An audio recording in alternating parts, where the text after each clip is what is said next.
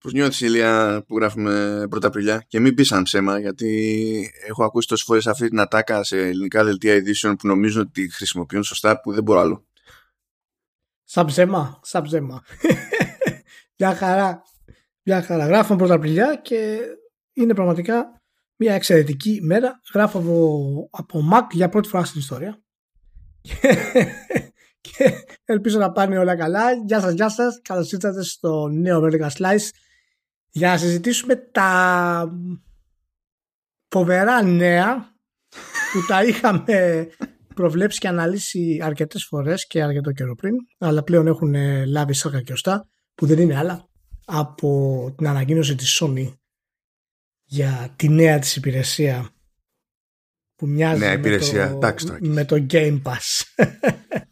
Ε, κοίτα, να σου πω κάτι. Άλλη χάρη να το συζητάς όταν έχουν διαρρεύσει πράγματα ή παίζουν εφημολογίες. Άλλη χάρη όταν έχεις για flavor και δηλώσεις του Jim Ryan. Δηλαδή. Καταλαβαίνεις, Είναι, Σωστό, είναι, σωστό. είναι λίγο αλλιώς. Έτσι. Αλλά, αλλά πρέπει να ξεκινήσουμε πιο, πιο χαλάρα. Ε, πριν από λίγο έκανα ένα refresh εκεί στα, στο RSS, στα RSS μου και έπεσα στον εξής τίτλο.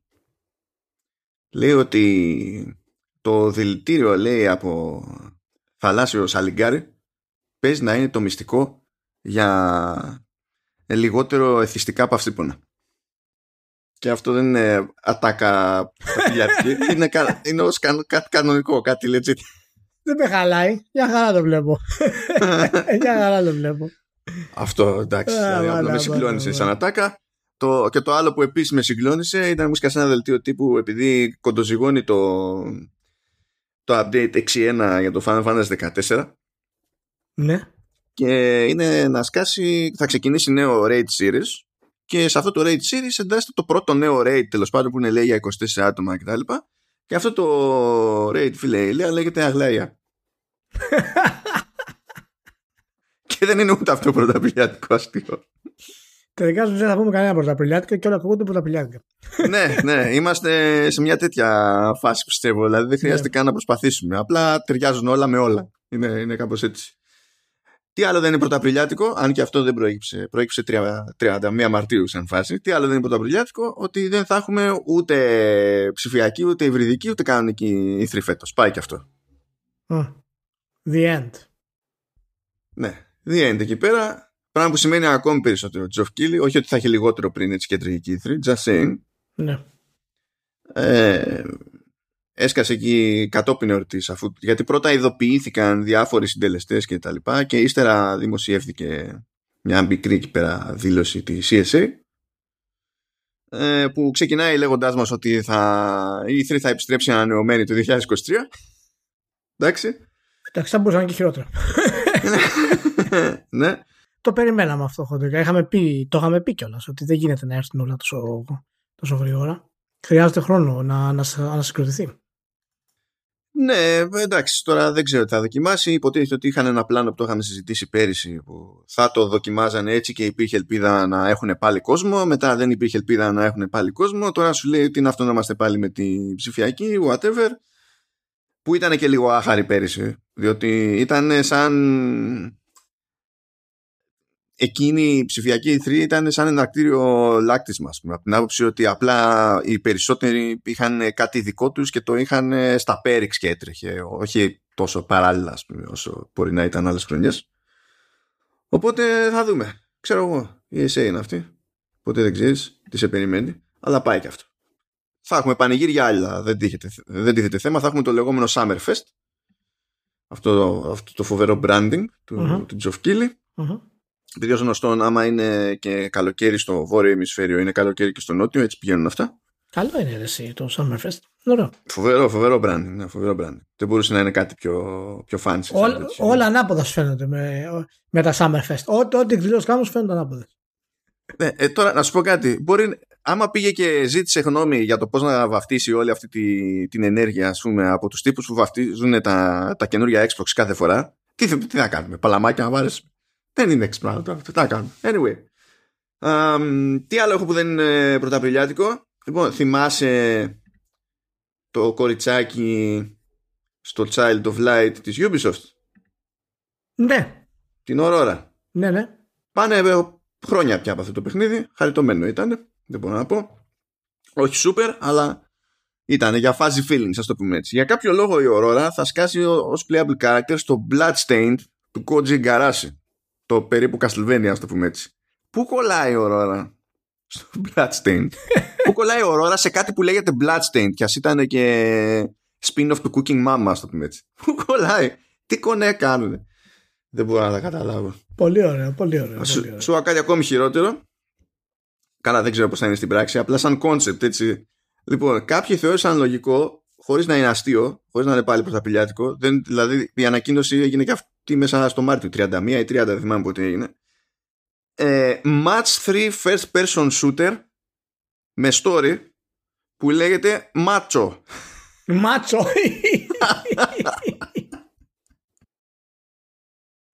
Για χαρά. Και είναι για PC, λέει, PS5 και Xbox Series. Γιατί είμαστε και τόσο. Α, είμαστε hardcore large. που δεν- Είμαστε ναι. large. Τι, δεν μας σηκώνει η cross-platform μας. Εντάξει, πάντως είναι καλό το μάτσο. Δεν μπορείς να πεις ότι είναι κακό σαν, σαν τίτλος το μάτσο. Δεν φτάνει βέβαια το Duke Nukem Forever, αλλά τέλος πάντων είναι καλό. Είναι καλό. δεν, δεν ξέρω. Οκ. Λοιπόν, είχαμε. Τι άλλο έχουμε; Έχουμε εδώ πέρα ένα, ένα βραβείο που πήγε of all things στο Journey. Στο Journey. Τι- Εκείνο το Journey. Το πάλαι ποτέ. Ναι, ναι. Ε, αυτό προέκυψε από τα βραβεία Peabody Αχα. που πλέον έχουν, μπαίνουν στη διαδικασία να ασχοληθούν και με, και με games κάπως. Και γι' αυτό και η ανακοίνωση αυτή περίεργως δεν έχει καλυφθεί super duper από τα περισσότερα gaming media, δηλαδή πιο πολύ. Εγώ αυτό το πρωτότυπο link που βρήκα, που βγήκε ως αποκλειστικό δηλαδή, ήταν από το The Hollywood Reporter. Ε, και υποτίθεται ότι τα Peabody δεν είχαν ξανασχοληθεί με games και βάλανε μια νέα κατηγορία που λέγεται Digital and Interactive Storytelling. Επειδή έτσι κι αλλιώς τα Peabody μπλέκουν με πράγματα που έχουν να κάνουν με αφήγηση και τέτοια, δεν είναι technical και τα Ναι. συναφή. Ναι. Ε, ούτε, ναι, οκ. Πώς του ήρθε το, το Journey; Πολύ απλά, κοίτα, όταν δίνεις πρώτη φορά, δεν έχεις κανένα ιδιαίτερο περιορισμό. Δεν σου καίγεται καρφί. Οπότε λες, Από ε, ό,τι πάμε, φαίνεται. Πάμε για το statement ας πούμε, ξέρεις. Να δείξουμε τι, σημ- τι μπορεί, να κάνουμε μια επιλογή που δείχνει τι, τι είναι αυτό που μπορεί να κερδίσει ένα Peabody. Μάλιστα. Και τώρα άμα ξεκινάς την περίπτωση ξέρεις, με, το, με το Journey, ξέρω εγώ μετά τι θα διάλεξει. Γιατί είναι αρκετά ειδική περίπτωση στο Journey. Ακόμη και σήμερα είναι ειδική περίπτωση στο Journey. Δεν είναι ότι δεν έχουμε άλλα καλά παραδείγματα, ξέρω εγώ και τέτοια. Αλλά τέλος πάντων είναι και λίγο εντάξει. Είναι... Έχει ανοίξει γιατί πιάνει τώρα, έχει κατηγορίες για virtual reality, gaming, interactive journalism, social video, ε, interactive documentary, augmented reality και transmedia storytelling. Αυτά δεν τα πολύ είχε, ρε παιδί μου, πριν. Ναι. Αλλά εντάξει, εμένα μου κάνετε καλά όταν κλασικού τύπου βραβεία κάνουν ένα άνοιγμα λίγο και στα games. Όχι επειδή υπάρχει το και καλά ξέρεις για το «Ω, μας αναγνωρίζουν ότι δεν ξέρω και εγώ τι». Αλλά επειδή από τη μεριά της βιομηχανίας των games δεν γίνεται, δηλαδή ε, τα βραβεία που στείνονται είναι, πια, είναι, είναι φτιαγμένα πολύ περισσότερος ως marketing events παρά ως βραβεία βραβεία. Οπότε πώς θα κάλυψουμε το κενό; Ξέρω εγώ, μπορεί να το καλύπτουμε έτσι. Ποιος ξέρει. Σε αυτή την ναι. περίπτωση. Κοιτάξτε, εντάξει, εμένα μου αρέσει αυτό το πράγμα. Δηλαδή, δεν, ε, εγώ δεν έχω πρόβλημα ε, να, να μας αναγνωρίζουν. Πρέπει να μας αναγνωρίσουν. Πιο καθιερωμένες, ας πούμε, βιομηχανίες του θεάματος και της τέχνης. Οπότε είναι οκ. Απλά ε, εντάξει, θα μου πεις, σου δίνανε τώρα άλογο και το κοιτάς στα δόντια. Αλλά θα ήταν καλό να το κάνανε λίγο πιο έτσι προσεγμένα στην όλη φάση. Αυτό φαίνεται ότι κάποιος μπορεί να έπαιξε το Journey και να μίλησε σε κάποιον άλλο και να το είδανε 5-6 από αυτούς και να είπανε Όχι, έτσι είναι τα video games. Ας το δώσουμε». ε, από το να το ψάξουν λίγο συγκροτημένα, ας πούμε κτλ. Αλλά τέλος πάντων, ε, σίγουρα το Journey είναι το τέτοιο, αλλά ε, χάθηκε μια μικρή ευκαιρία γιατί θα ήταν, το, το It Takes Two θα ήταν πιο χαρακτηριστικό παράδειγμα. Γιατί το, το, το It Takes Two, ας πούμε, ναι, μεν έχει ε, την αφήγηση και το, αυτό που θέλουν τα πιπόδια, ας πούμε, και την ικανότητα να προξενήσει συναισθήματα, αλλά παράλληλα είναι και αντιπροσωπευτικό α, α, δείγμα του gameplay, του, που είναι η ουσία, ας πούμε, των το video game. Ναι, ναι. Τέλος πάντων, εντάξει, τώρα, αυτό είναι τώρα λεπτομέρειες, απλά για να το κάνω μια κουβεντούλα. θα δούμε. Πρώτη φορά είναι. Μπορεί να ισιώσουν και αυτοί προχωρώντας. Ναι, ναι. Τι άλλο έχουμε, έχουμε Transmedia που θα μείνουμε πάλι σε That Game Company. Απλά αυτή τη φορά είναι για Sky Children of the Light γιατί ανακοινώθηκε animated series. Animated, ναι, animation project τώρα θα είναι series αυτό, θα είναι τέτοιο, δεν ξέρω. Δεν πρόλαβα καν να νιώσω εγκεφαλικά. Ε, αλλά θα το, θα το δούμε. Είναι το, το κλασικό που συνεχίζουμε σε αυτή τη, τη φάση. Σχεδόν κάθε εβδομάδα πλέον έχουμε κάτι τέτοιο νέο να πούμε. Τουλάχιστον εδώ και αρκετές εβδομάδες στο, στο Vertical. Και τι άλλο έχουμε κάθε εβδομάδα να λέμε στο Vertical; Mergers and Acquisitions. Αλλά δεν είναι συναρπαστικό, παιδιά. Δηλαδή, αγοράστηκε η Ισπανική Νοβαράμα. Θα πει κανένα, που φτιάχνει ένα, ένα MMO. Θα πει τι είναι αυτό, πρώτη φορά την ακούω κτλ. Άρα το, το σημαντικό είναι το δεύτερο μέρος. Ότι αγοράστηκε, αγοράστηκε τέλος πάντων, investment, δεν ξέρουμε ποσοστό, ε, από την Tencent. Αλλά ε, ποιος θα ήταν. Από την Tencent. Μπράβο στην Tencent. Να σου πω, είχαμε πάλι συζητησούλα για, τα... για το ότι η Tencent δημιουργεί μονοπωλίο.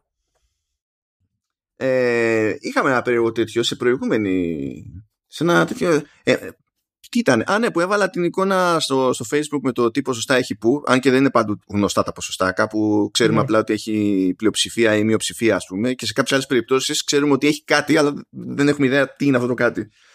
Και ξέρεις, Sky, δεν θυμάμαι ποιο, δεν έχει σημασία και ποιος. Ε, λέει ρε παιδί μου, ύστερα γκρινιάζουμε, ξέρω εγώ, για το consolidation της Microsoft. Μα ούτε εδώ πρέπει να γκρινιάζουμε, δεν έχει νόημα να γκρινιάζουμε ούτε, ούτε, ούτε εδώ πέρα. Και πώς θα, πώς, πώς θα βγάλουν λεφτά αυτές οι εταιρείες και πώς θα κάνουν το επόμενο βήμα απαραίτητα. Δηλαδή, μάνι μάνι, ας πούμε, το λέγαμε, είχε βγει μια ανακοίνωση ένα φεγγάρι από την Don't Node που έλεγε ότι πλέον θέλει να μπλέξει και με publishing. Είχαμε μια συζήτηση εδώ με τον Λία σε vertical για το τι νόημα έχει αυτό, αν έχει νόημα κτλ. Αλλά ασχέτως αυτού, το ότι η Don't Node π.χ. μπαίνει στην διαδικασία να ασχοληθεί με το publishing, με παραγωγές τίτλων, ε, τρίτων μάλλον, ε, είναι κάτι που μπορεί να το κάνει επειδή έσκασε το φράγκο από την Tencent. Διαφορετικά δεν θα μπορούσε να το κάνει. Δεν θα μπορούσε να κάνει κάποιο άλλο βήμα ενδεχομένως. Έτσι πάνε αυτά τα, τα πράγματα. Δεν είναι ντε και καλά κακό όλο αυτό το πράγμα. Και στην τελική, στην περίπτωση της Tencent, επειδή συμπιέζεται ο τζίρος της από την κινέζικη αγορά και είναι αναγκασμένη να ενδιαφερθεί πολύ περισσότερο για το πώς πάνε οι, οι όποιες παραγωγές της, συμμετοχές της κτλ. σε αγορές που δεν είναι η Κίνα. Ε, δεν είναι ότι θα κάνει κολοτούμπες για να γουστάρει η Κίνα. Τώρα θα αρχίσει σιγά σιγά να κάνει κολοτούμπες για να γουστάρουμε όλοι οι άλλοι. Δεν είναι ό,τι χειρότερο μπορεί να μας συμβεί. Είναι, νομίζω OK, okay, ξέρω εγώ. Εσένα πώς σου κάτσε αυτό; Ισχύει, αλλά εντάξει τώρα είναι, είναι γενικά αυτό που δεν καταλαβαίνει ο κόσμος είναι ότι περνάμε. Κάποιος κόσμος. Πάντων, είναι ότι περνάμε μια πολύ ε, υγιή περίοδος βιομηχανίας όπου έχει και πάρα πολύ μεγάλη ανάπτυξη. Θα πρέπει να δούμε την αγορά πιο, ε, πιο σφαιρικά πλέον. Όταν μια βιομηχανία σαν τη δική μας ε, πλέον είναι σε τέτοιο επίπεδο, είναι λογικό να, να προκαλεί το ενδιαφέρον των πολύ μεγάλων παιχτών. Και το ίδιο είχε γίνει παραδείγματος χάρη και με την προσθήκη της Microsoft η βιομηχανία έγινε τόσο μεγάλη που η Microsoft τέτοιο επίπεδο δεν μπορούσε να μείνει εκτός και αποφάσισε να μπει και προξένει όλα τα υπόλοιπα. Το ίδιο είχε γίνει ας πούμε και, και με τη Sega. Ε, είδε δηλαδή η αγορά έδωσε τη δυνατότητα. Ε, πλέον η, όταν έχουμε ξέρω εγώ, εταιρείες σαν την Tencent να κάνουν κίνηση, αυτό σημαίνει ότι η αγορά μας είναι παγκοσμίου βεληνικούς. Και άρα για να μπορέσει να αναπτυχθεί κάποιες εταιρείες και ήταν χαρακτηριστικό η λίστα που ανέβασες με τις εταιρείες που είναι ε, είτε εξαγορασμένες είτε έχει μερίδιος σε αυτές οι Tencent ότι είναι χαρακτηριστικό ότι αυτές οι εταιρείες, οι, οι περισσότερες από αυτές είναι εταιρείες που εάν δεν είχαν ε, αυτό το, το cash injection που λέμε, λίγο το χρήμα να τις δώσει η Tencent δεν θα έκανε το παραπάνω. Παραδείγματος χάρη Don't Know που την είπαμε λίγο είναι, είναι χαρακτηριστικό παράδειγμα ότι αν δεν είχε αυτή την, ε, την ένεση ας πούμε, την οικονομική από την Tencent με αυτό το ποσοστό που της πήρε, δεν ξέρω αν θα υπήρχε πλέον η Dortmund. Μετά από ένα, δύο, τρία παιχνίδια τα οποία είναι εξαιρετικά, ε, δεν έχουν φέρει τις απαραίτητες πωλήσεις. Είχε το μεγάλο πρόβλημα με το Vampire. Δεν θυμάμαι το τίτλο του ακριβώς, συγγνώμη. Και... ήταν έτσι αυτό. Ήταν, ε, αυτό. Ναι. Απλά ήταν με wire, παιδί μου. Ναι, Vampire, ναι. Και εταιρείες τέτοιου επίπεδου είναι ένα, ένας-δύο τίτλοι και είναι off μετά αυτές τις εταιρείες.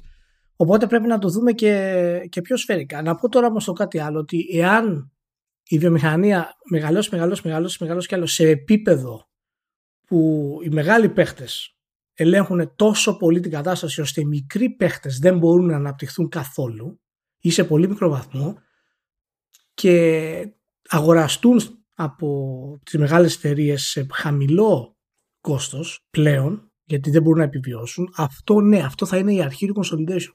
Θα το περάσουμε και αυτό. Και αυτό έγινε στο κινηματογράφο. Και σε μεγάλο βαθμό. Αλλά ακόμα το έχουμε ξαναπεί αυτό. Δηλαδή τουλάχιστον εγώ το έχω πει και το έχουμε συζητήσει και μαζί. Ε, είναι ότι στη βιομηχανία μας είναι, είναι η εποχή των 90 αυτή τη στιγμή.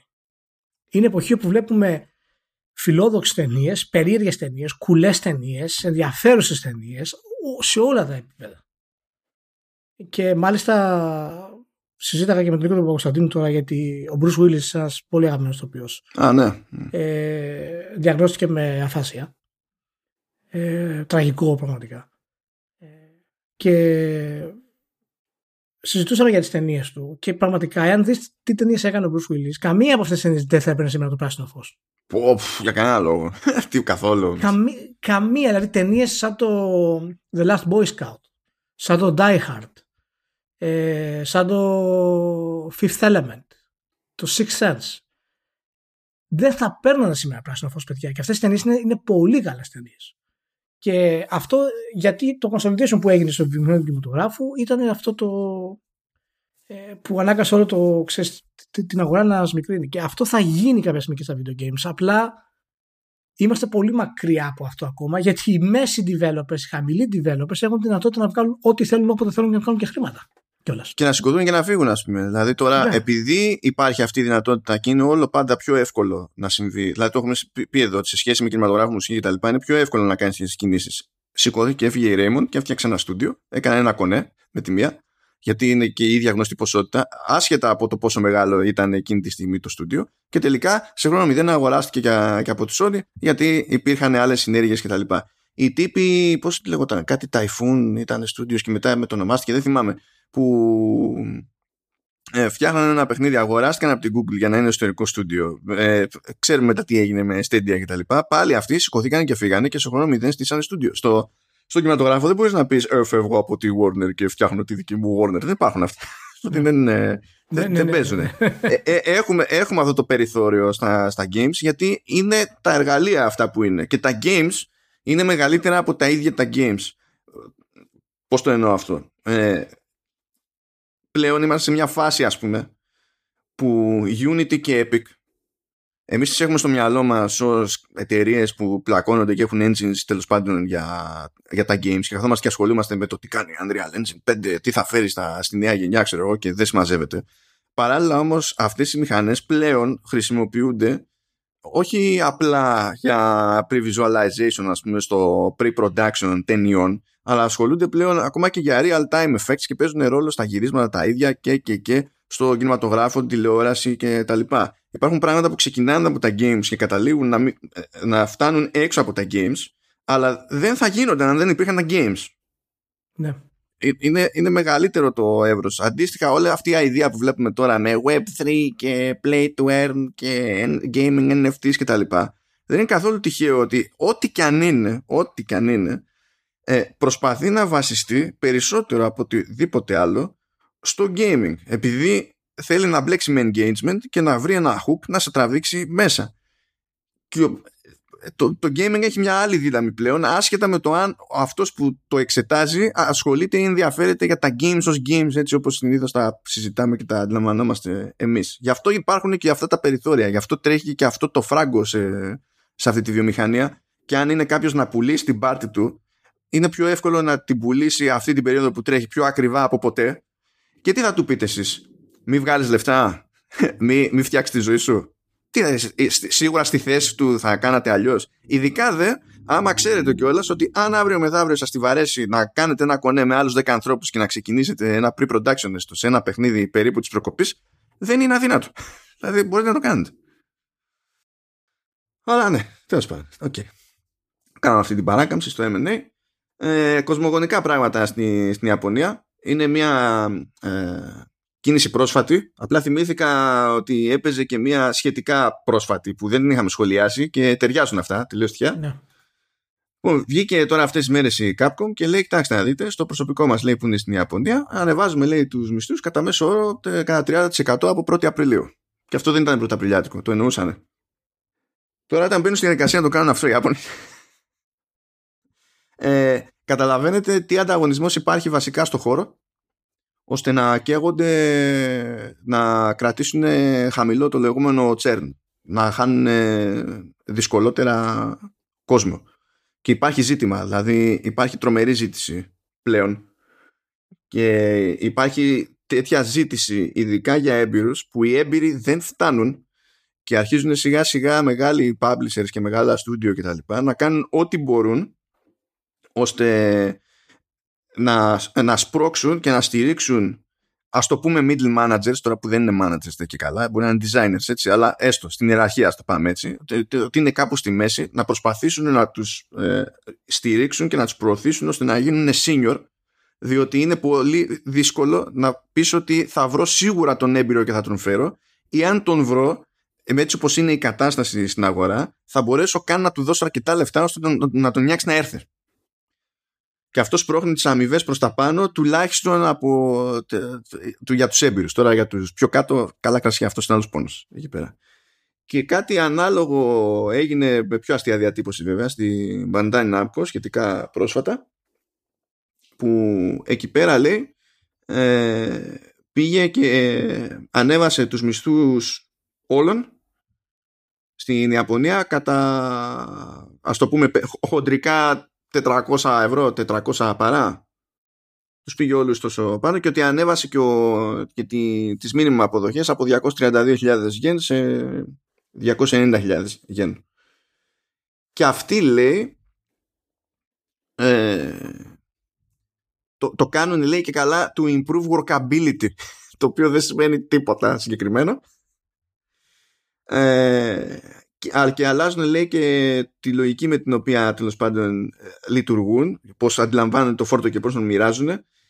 Θα έχουν λέει ένα καινούριο σύστημα που το λένε activity based working ε, με στόχο λέει να ε, βοηθηθεί η αυτονομία και η δημιουργικότητα του προσωπικού που έτσι όπως δηλαδή το μόνο που μπορώ να φανταστώ από τις διατυπώσεις είναι ότι θα ξεφύγουν περισσότερο από το κλασικό ιαπωνικό του στυλ θα κάθεσαι εδώ πέρα και θα πίζεις γιατί πρέπει να κάθεσαι εδώ πέρα και θα πίζεις και ότι θα το πάνε με το, με το output. Του στυλ πρέπει να γίνει αυτό έγινε αυτό. Πάρα πολύ ωραία. Δεν θα σου λέω γιατί δεν ήσουν μέχρι τα δύο ώρα στο γραφείο και, δηλαδή θα, κάπως μάλλον θα πειραχτεί αυτό, αυτό το πράγμα. Μέχρι και η Ιαπωνία αναγκάζει να προσαρμοστεί ναι, ναι.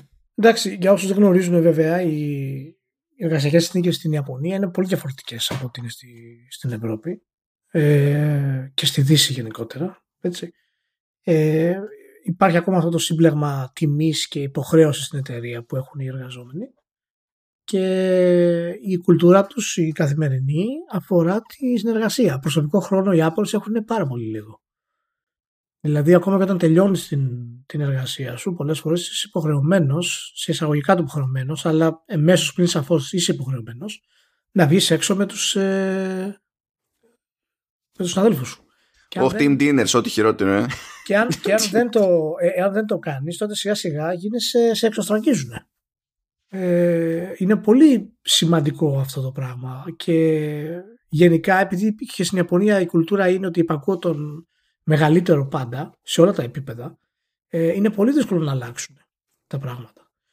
Και αυτό, αυτό που κάνουν οι εταιρείες αυτές τώρα που ξεκίνησαν η Peta Namco, που δίνει περισσότερα χρήματα στους μισθούς, ε, ναι, μεν είναι πολύ θετικό, αλλά είναι ένας βασικός λόγος όπου θα αναγκάσει τους εργαζομένους να συνεχίσουν το ίδιο μοτίβο. Να μην ε, σηκώσουν κεφάλαια, ας πούμε. Και αυτό είναι πολύ μεγάλο πρόβλημα γενικά. Και στην Ιαπωνία να ξέρετε ότι υπάρχει και το πρόβλημα της ε, υπογεννητικότητας ε, γιατί πρώτον ε, οι Ιάπωνες δεν κάνουν σεξ πλέον σε μεγάλο βαθμό. Δηλαδή τα νέα παιδιά ας πούμε δεν κάνουν σεξ και πέρα από αυτό ακόμα και όταν αποφασίσουν να προχωρήσουν είναι τόσο ε, δύσκολες οι εργασιακές συνθήκες ε, που δεν τους μένει κανένας χρόνος για τα περισσότερα πράγματα. Και ως συνήθως σε τέτοιες περιπτώσεις είναι δυσκολότερο να πεις κάνω οικογένεια και το τι σημαίνει αυτό Ναι. για την καριέρα μου και τα συναφή. Ναι, είναι πολύ πολύπλοκη η κοινωνία τους γενικά και γι' αυτό και είναι τόσο ξεχωριστή έτσι. Ναι, εντάξει. Και για καλό και, Και για καλό και για κακό. Ναι. Ναι, βέβαια, εννοείται. Α, υπάρχει, είναι παραδοσιακό αυτό το σκάλαμα του στυλ. Τελείωσα τη δουλειά, ήρθε το σχόλασμα, αλλά είναι ανώτερός μου εδώ πέρα και θα, θα φανώ τραγικός έτσι και φύγω, όντως, παρότι δεν Ναι, έχω ναι, τίποτα ναι, άλλο ναι, να κάνω, ναι. Όχι. πριν τον προϊστάμενο, ας πούμε. Αυτά είναι τώρα εντάξει. Είναι, Ναι, ναι, είναι φοβερό. είναι too much effort αυτό. Αλλά για πάμε, too much effort και η Ιαπωνία, εκεί θα μείνουμε. Ωραία. Πάει το, το Ζελτίδι. Πάει το Τέλος. sequel στο Breath of the Wild. Μια χαρά. Δεν θα βγει το 2022. Ωραία. Ε, λυπήθηκε ο Αονούμα. Κουρεύτηκε κιόλας περίπου. Ε, Έχει χάσει καμιά, έχει χάσει καμιά τρίχα ο Νούμα. Ε. το βλέπω, το βλέπω full μαλλί τώρα ο Νούμα. το βλέπω full μαλλί. Είναι, έχει εξταρίσει πλέον. Σε παρακαλώ. έπεσαν και οι μετοχές Nintendo 6% πω πω και τι θα γίνουμε τώρα, πώς θα ζήσουμε. Ε, κλασική περίπτωση Nintendo έβγαλε ολόκληρο βίντεο για την περίπτωση για να την ανακοίνωση όχι απλά δελτίο τύπου και για να ζητήσει και συγγνώμη φυσικά ως κάπου όπως κάνουν οι Ιάπωνες στις περιπτώσεις πάντα Ναι. είναι συγγνώμη και τέλος πάντων θα χρειαστούν περισσότερο χρόνο για να κάνουν λέει το experience something spe- special και όλοι συνεχίζουμε και δίνουμε πόνο και τα συνάφη.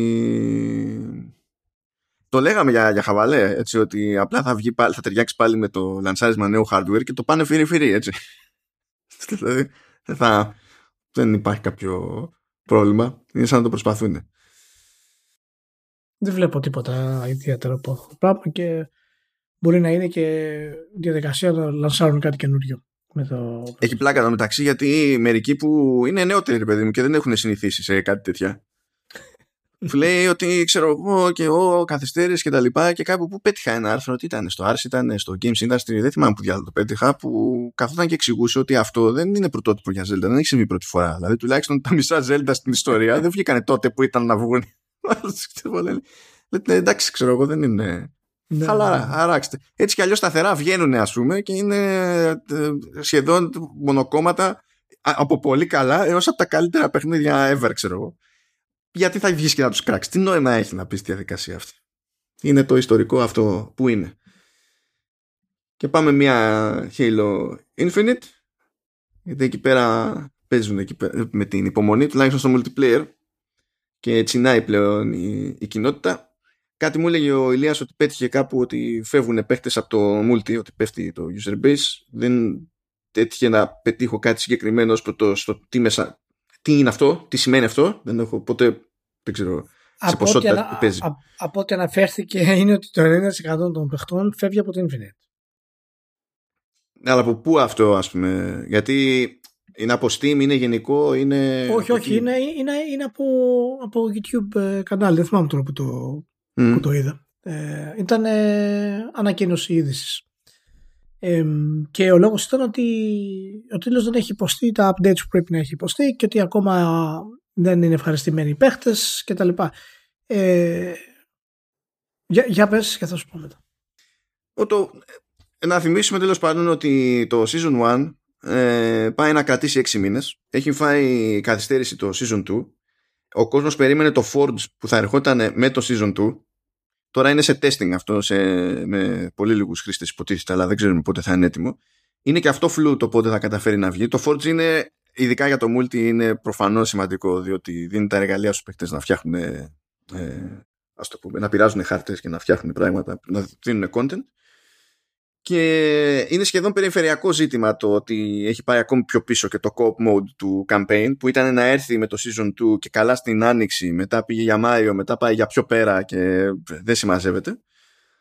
Και επειδή τέτοιου είδους παιχνίδια και δεν μιλάμε στην ουσία τώρα το, το, για, το, για το campaign το μέρος, μιλάμε για το multi ε, που το multi είναι λειτουργεί ως free to play δηλαδή δεν είναι ότι πληρώνεις κάτι κτλ. Αλλά αυτά τα παιχνίδια, έτσι όπως είναι στημένες οι κοινότητες και το business model το σχετικό, βασίζονται στο να υπάρχει μια ροή σε έξτρα πράγματα. Νέα challenges, νέα αντικείμενα, νέα events, νέα ας το πούμε collaborations που ο ποιητής εννοεί cross promotions και τα συναφή.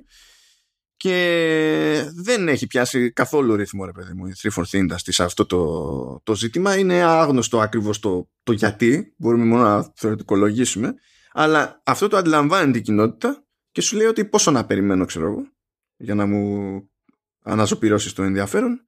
Και έχουμε απώλειες που δεν ξέρω ακριβώς σε τι μεταφράζεται σε, σε κάθε περίπτωση. Γίνανε κάτι δηλώσεις εκεί πέρα.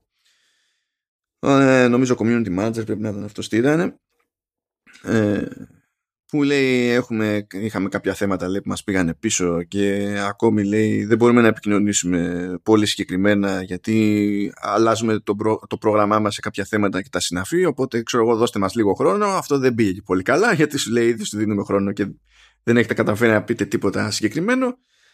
Ε, τώρα τι ήταν μέσα στο Μάρτιο έφυγε και ο lead του, του multimerus που δούλευε στη 343 Industries. Άγνωστο τι σημαίνει αυτό ακριβώς γιατί το ζήτημα δεν είναι ότι το, το παράπονο έχει να κάνει περισσότερο έτσι όπως το κατάλαβα εγώ περισσότερο με τη ροή του περιεχομένου δηλαδή με χάρτες και τα συναφή παρά με το πώς λειτουργεί το παιχνίδι. Εκτός αν έχεις ακούσει κάτι άλλο. Δηλαδή αν η ξενέρα βασίζεται και, στο, και στον πυρήνα του gameplay ας πούμε. Όχι αλλά δεν ξέρω αν παίζει ιδιαίτερο ρόλο αυτό και πλέον στο gameplay είναι σωστός, αλλά αυτά παιχνίδια, τα live service παιχνίδια επιβιώνουν ε, για τη λούπα. Ναι. Είχαμε και μία συζήτηση ε, στο facebook ε, με κάποιους φίλους για το, για το τίτλο της Epic το οποίο είχε, ε, είχε ακυρωθεί. Θύμισε μου το όνομα γιατί μου διαφεύγει. Α, το Paragon. Το Paragon. Ε, και το Paragon είχε σχεδιαστικά προβλήματα φυσικά ούτως ή άλλως. Okay αλλά δεν είχε λούπα. Και για να κάνεις ένα live game χρειάζεται λούπα και χρειάζεται να έχεις στήσει τη μηχανή σου ώστε να, να παράγει γρήγορο αποτέλεσμα. Το Paragon δεν είχε στήθει έτσι. Δηλαδή το art του ήταν καταπληκτικό, αλλά ήταν πολύ ψηλό ποιότητας. Δεν μπορείς να βγάλεις έτσι ώρα κάθε τρεις μήνες που θέλεις update. Τότε το μεταξύ η Epic ερχόταν από μια κατάσταση που δεν ήξερε να φτιάχνει τέτοια παιχνίδια. Και έστεινε το Fortnite και το Fortnite δεν το έστεινε ως το παιχνίδι που είναι σήμερα αυτό που είναι σήμερα το Fortnite προέκυψε κατά τύχη. Ναι. Εντάξει, και όταν έγινε σαφές το πού πάει αυτό το πράγμα, τότε σου λέει και η Epic μέσα σε όλα δηλαδή πιο Paragon. Γιατί τότε πάλι δεν, είχε, δεν ήταν ούτε τόσο μεγάλη, δεν είχε ούτε τόσο κόσμο, ούτε τόσο φράγκο. Ήταν πιο δύσκολο να πεις ότι μπλέκομαι κάτι τέτοιο. Πόσο μάλλον μπλέκομαι δύο τέτοια. Ακόμα και αν το Paragon, ας πούμε, φαινόταν να έχει πόδια και να βγάζει ρίζες και πόδια και το Fortnite παράλληλα. Δεν ξέρω αν θα το πάλευε, ας πούμε, η Epic. Όχι, όχι. Ε, η, η, Microsoft είναι και αυτή η πρωτάρα σε αυτό το κομμάτι.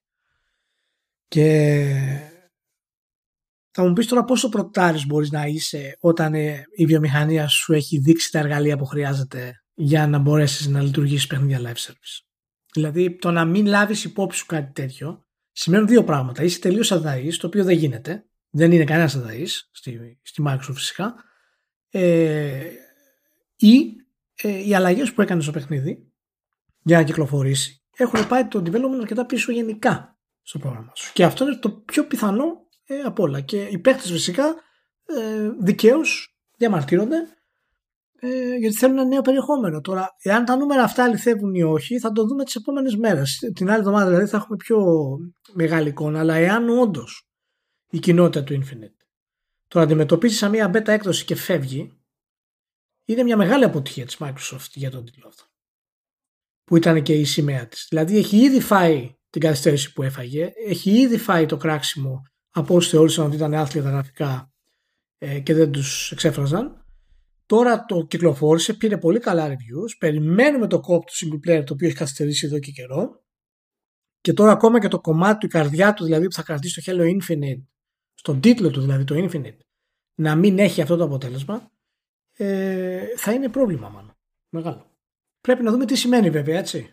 Ναι, νομίζω ότι αν, είναι, αν υπάρχει, αν μπορούμε να χρεώσουμε κάπου απειρία, δηλαδή ξέρεις ότι κάποιος είναι πρωτάρι σε αυτό το θέμα, η, η Microsoft δεν είναι πρωτάρα ακριβώς, ως Microsoft. Ε, από την άποψη ότι η live, game είναι, live games είναι ουσιαστικά και τα Forza. Ε, live game ουσιαστικά είναι και το, και το Gears που μπορεί να έχει βγάλει το main και ένα campaign ακόμη ας πούμε σαν expansion αλλά ε, το multi συνεχίζεται και τρέχει και δίνουν συνέχεια staff, αλλάζουν συνέχεια staff, δεν κάθονται ρε παιδί μου. Αλλά και τα δύο αυτά παραδείγματα προέρχονται από δύο ή τρεις, ανάλογα με το αν θέλετε να, μερίσ, να υπολογίσετε μόνο motorsport, μόνο horizon ή whatever, ε, που είναι άλλες εταιρείε. Δεν είναι η 343. Η 343 το κάνει πρώτη φορά. Και αυτό που μπορεί, λέω εγώ τώρα, να είναι και ένα θέμα από τη, τη, στάση που φαίνεται να κρατάει η Microsoft ως προς τα διάφορα στούντιο που έχει ή αγοράζει κτλ να ξεκινά τουλάχιστον να είναι σχεδόν απόλυτα hands-off.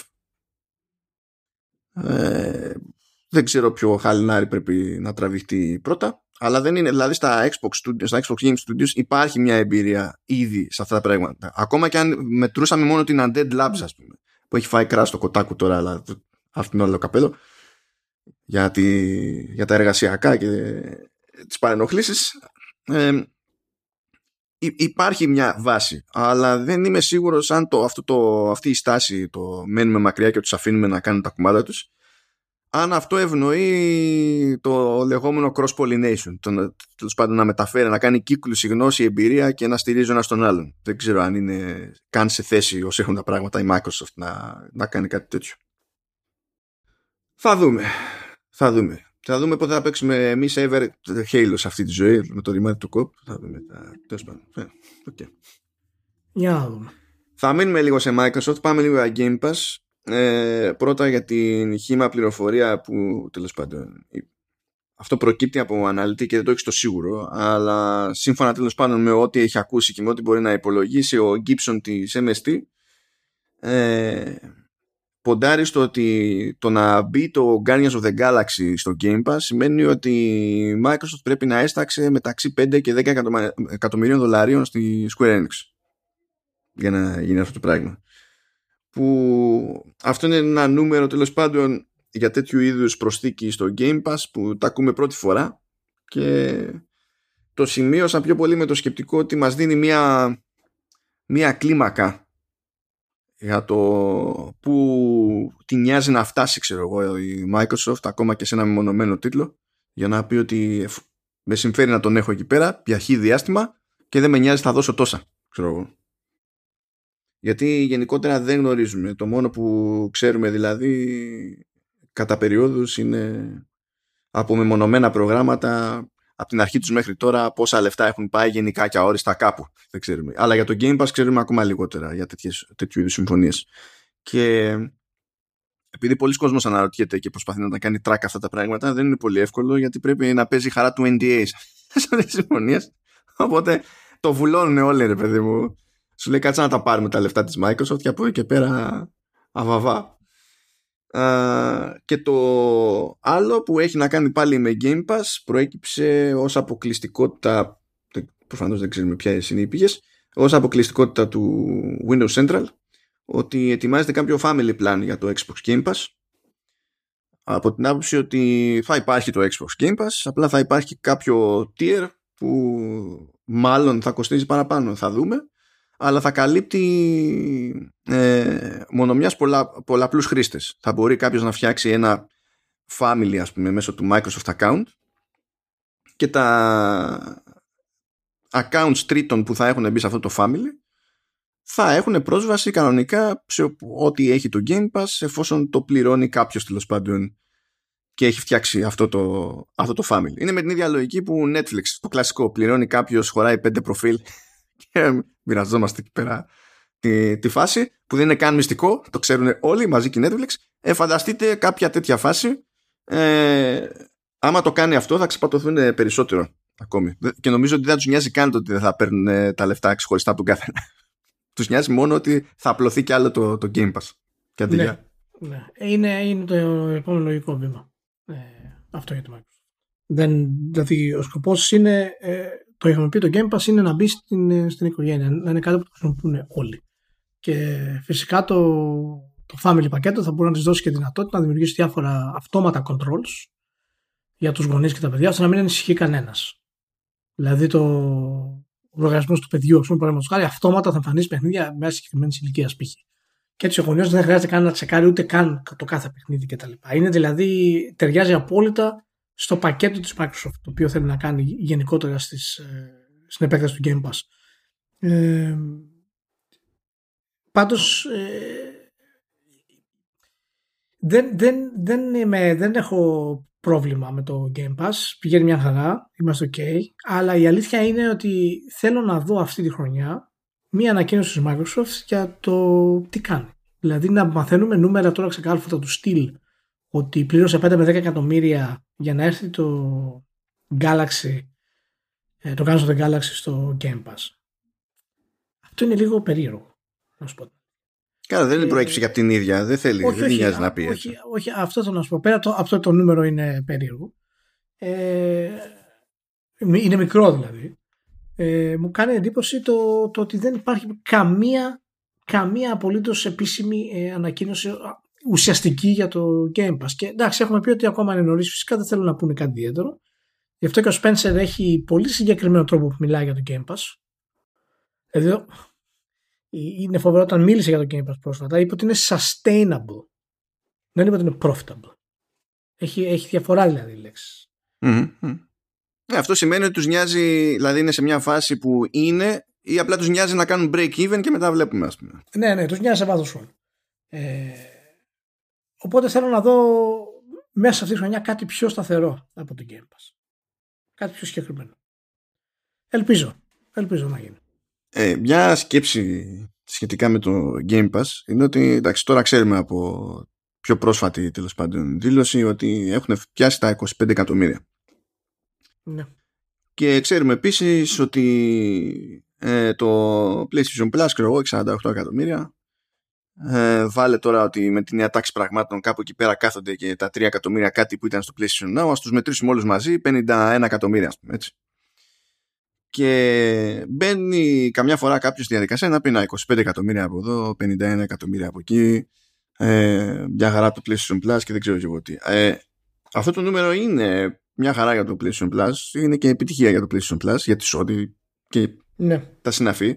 Άμα φτάσει στα 51 εκατομμύρια του Game Pass, δεν είναι το ίδιο επιτυχία. Διότι, δεν, διότι είναι άλλοι, στάχοι, άλλοι στόχοι της, της Microsoft. Συν ότι το ζήτημά τους είναι ότι αυτοί το παίζουν δίπορτο είναι και, και σε PC. Έτσι. Και έχουν και πολύ καλύτερη πρόσβαση παρά το ότι είναι σε συγκεκριμένες χώρες κτλ. Έχουν πολύ καλύτερη πρόσβαση και στο κομμάτι του, του cloud. Ε, ο, ο στόχος που έχει στο μυαλό της η Microsoft ή πιο συγκεκριμένα ο Spencer και το, η ομάδα του Xbox κτλ. δεν μπορεί να είναι 51 εκατομμύρια του PlayStation Plus. Αυτοί θέλουν να πάνε αλλού. Και αν, αν πάνε απλά στα ίδια νούμερα, μπορεί να είναι επιτυχημένοι, μπορεί να είναι ok οικονομικά, να μην έχουν πρόβλημα. Δεν θα πάθουν κάποια ζημιά, αλλά δεν νομίζω ότι θα θεωρηθεί όντως η επιτυχία που θα θέλανε αυτοί εσωτερικά. Απλά αυτή η σκέψη. Ναι, κοίτα, το ξέρουμε ότι όλο είναι το, το, το γεγονός του Game Pass, ότι έχει, έχει ορίζοντα, μπλα μπλα κτλ. Απλά η παρουσία της Sony θα τη συζητήσουμε τώρα ε, θα, θα, αλλάξει λίγο τα πράγματα. Θα σου πω θεωρία πάνω σε αυτό το πράγμα όταν μιλήσουμε για, για τη Sony. Οπότε η Microsoft είναι καλό για μένα αυτή τη χρονιά να πατήσει το πόδι της κάτω και το family plan που κάνει είναι μια κίνηση οπωσδήποτε και θα ταιριάξει πολύ πιο άνετα και πολύ πιο απλά από όλο το χαμό αυτό που έχει κάνει η Sony και δείχνει ότι είναι απροετοιμαστή. Ε, απλά πιάνει διαφορά ότι ε, το, το Game Pass είναι ένα brand το οποίο χτίζεται αυτή τη στιγμή. Και δεν έχει ακόμα τη δύναμη που θα έχει το PlayStation brand για μια οικογένεια. Ε, οπότε πρέπει η Microsoft οπωσδήποτε να, να μην αφήσει αυτή τη, τη θετική περίοδο του Game Pass και την άνοδό του ε, να πάει χαμένη αυτή τη χρονιά. Πρέπει να κερδίσεις και το, το παιχνίδι των εντυπώσεων είναι πολύ βασικό είναι μεγάλο μέρος πάνω στο οποίο η Sony έχει χτίσει την παντοδυναμία της. Και καταλαβαίνω ότι ο Spencer είναι καλό παιδί κτλ. Αλλά ξέρω ότι, και, ξέρω ότι είναι και δολοφόνος. Δεν είναι τυχαίο ότι είναι εκεί πάνω. Είναι, είναι γουτσου γουτσου κτλ. Αλλά είναι και δολοφόνος. Άνθρωπος ο οποίος δίνει το OK για 60 δις εξαγορά. Βασικά άνθρωπος που βλέπει, ε, βλέπει τα τελευταία και χειρότερα ρεπορτάζ για Activision Blizzard και λέει να σου πω, εδώ μάλλον έχουμε μια ευκαιρία, κάτσε να μιλήσει στον Αντέλα. σκέφτεται έτσι. Ναι, και σκέφτεται έτσι και σηκώνει το πρωί, έχει υπογράψει 60 δις, ξέρω εγώ, και σηκώνει το πρωί και πίνει το, το εσπρεσάκι. Ε, καταλαβαίνετε ότι είναι δολοφόνος. Δεν είναι τυχαίο που είναι σε αυτή τη θέση. Λοιπόν, για πάμε τώρα στη, Πάμε τώρα στη Sony που είναι το, το main event. Το έλεγαμε στην προηγούμενη, στο προηγούμενο Vertical που είχαν βγάλει βίντεο από τη Microsoft που έλεγε η Bond ότι ανακοίνωσε και η Sony τις δικές της υπηρεσίες αλλά δεν είχε γίνει ακόμη. Ήταν δηλαδή κοινό μυστικό ότι έρχεται το πράγμα. Έγινε λοιπόν και βγήκε η Sony και στην ουσία έκανε ας το πούμε αναδιάθρωση των υπηρεσιών της διότι δεν είναι ότι προσπαθεί να προσφέρει κάτι που δεν προσέφερε με κανέναν τρόπο πριν αλλά στην ουσία κόβει το PlayStation Now ως κάτι αυτόνομο ή θα το κόψει γιατί αυτές οι αλλαγές θα αρχίσουν να ισχύουν από τον Ιούνιο ε, και το ενσωματώνει σε μια νέα εκδοχή του PlayStation Plus που υποτίθεται ότι έχει τρία και κάτι επίπεδα. Το και κάτι είναι κάτι που αφορά πιο συγκεκριμένα περιπτώσεις σαν την Ελλάδα αλλά θα το αυτόσουμε το, το θέμα. Πρώτα απ' όλα υπάρχουν τρι, ε, υπάρχουν τρία στάδια, τρεις εκδοχές του PlayStation Plus πλέον. Είναι το Essential, το Extra και το Premium, αλλά όπου δεν μπορεί να διατεθεί το Premium, υπάρχει έκδοση Deluxe, Deluxe, τέλος πάντων, whatever. Αυτό είναι που έχει να κάνει με Ελλάδα, διότι εμάς δεν πρόκειται να μας πιάσει το Premium, θα μας πιάσει το άλλο που ε, θα είναι λίγο φθηνότερο από το Premium. Ταυτόχρονα βέβαια δεν έχει μπει στη διαδικασία ίσον να πει πόσο φθηνότερο θα είναι. Γιατί να βιαστείς; Ναι. Γιατί, γιατί να, να βιαστείς; Ε, γενικά διάφορα πράγματα δεν έχει, δεν έχει αποσαφηνίσει η Sony το οποίο είναι κλασικό πλέον όταν ανακοινώνει το οτιδήποτε. Και καλά όταν έχεις να κάνεις με hardware που απέχει ε, έχουμε χρόνο μέχρι να βγει και μπορούν διάφορα πράγματα να στραβώσουν βρε αδερφέ. Εντάξει αλλά τώρα εδώ πέρα τέλος πάντων. Ε, anyway να πούμε τι είναι το essential. Το essential είναι αυτό ακριβώς που είναι τόσο καιρό το PlayStation Plus. Είναι, το, είναι ακριβώς το ίδιο πράγμα. Και σε, μιλώντας σε ευρώ η χρέωση μένει, ε, να, ε, μένει στα 9 ευρώ το μήνα και η ετήσια χρέωση είναι 60. αυτό σημαίνει, δηλαδή 60 αν το πληρώσετε με τη μία για την ετήσια συνδρομή, ενώ αν πληρώσετε το ίδιο πράγμα και το πάτε μήνα-μήνα, πηγαίνει τέτοιο, πηγαίνει 108 ευρώ. Μιλάμε για τεράστια διαφορά στο, στο ετήσιο.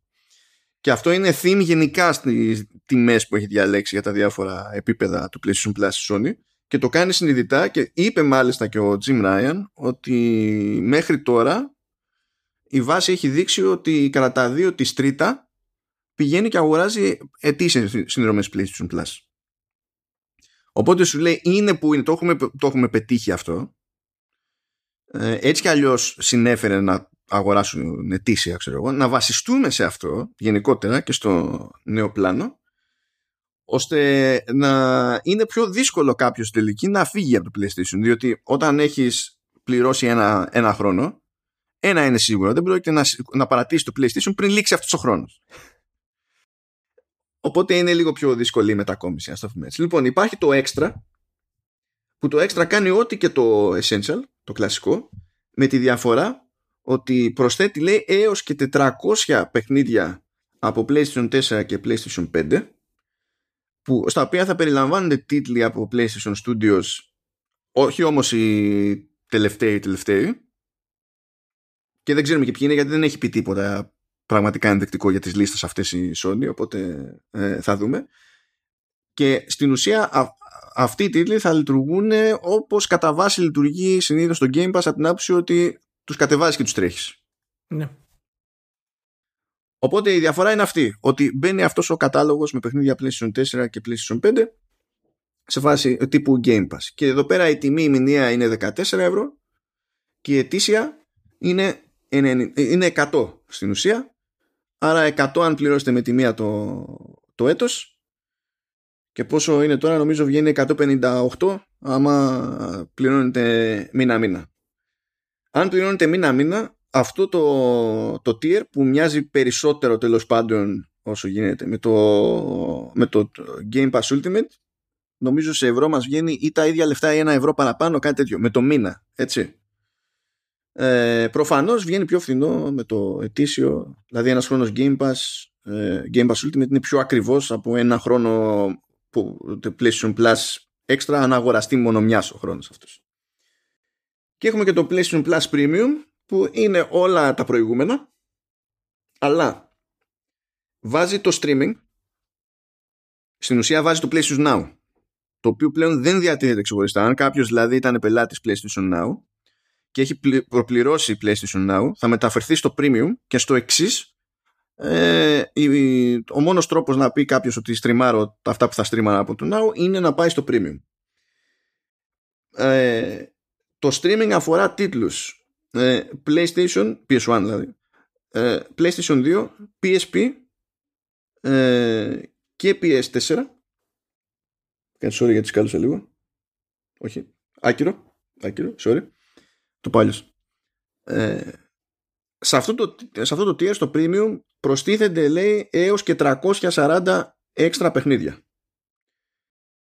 Από το PS3 ό,τι θα υπάρχει θα λειτουργεί μόνο μέσω streaming και από εκεί και πέρα λέει θα υπάρχουν κλασικά παιχνίδια και τα λοιπά και για stream και για download από το πρώτο PlayStation το PS2 ναι. Και λέει PSP Generations.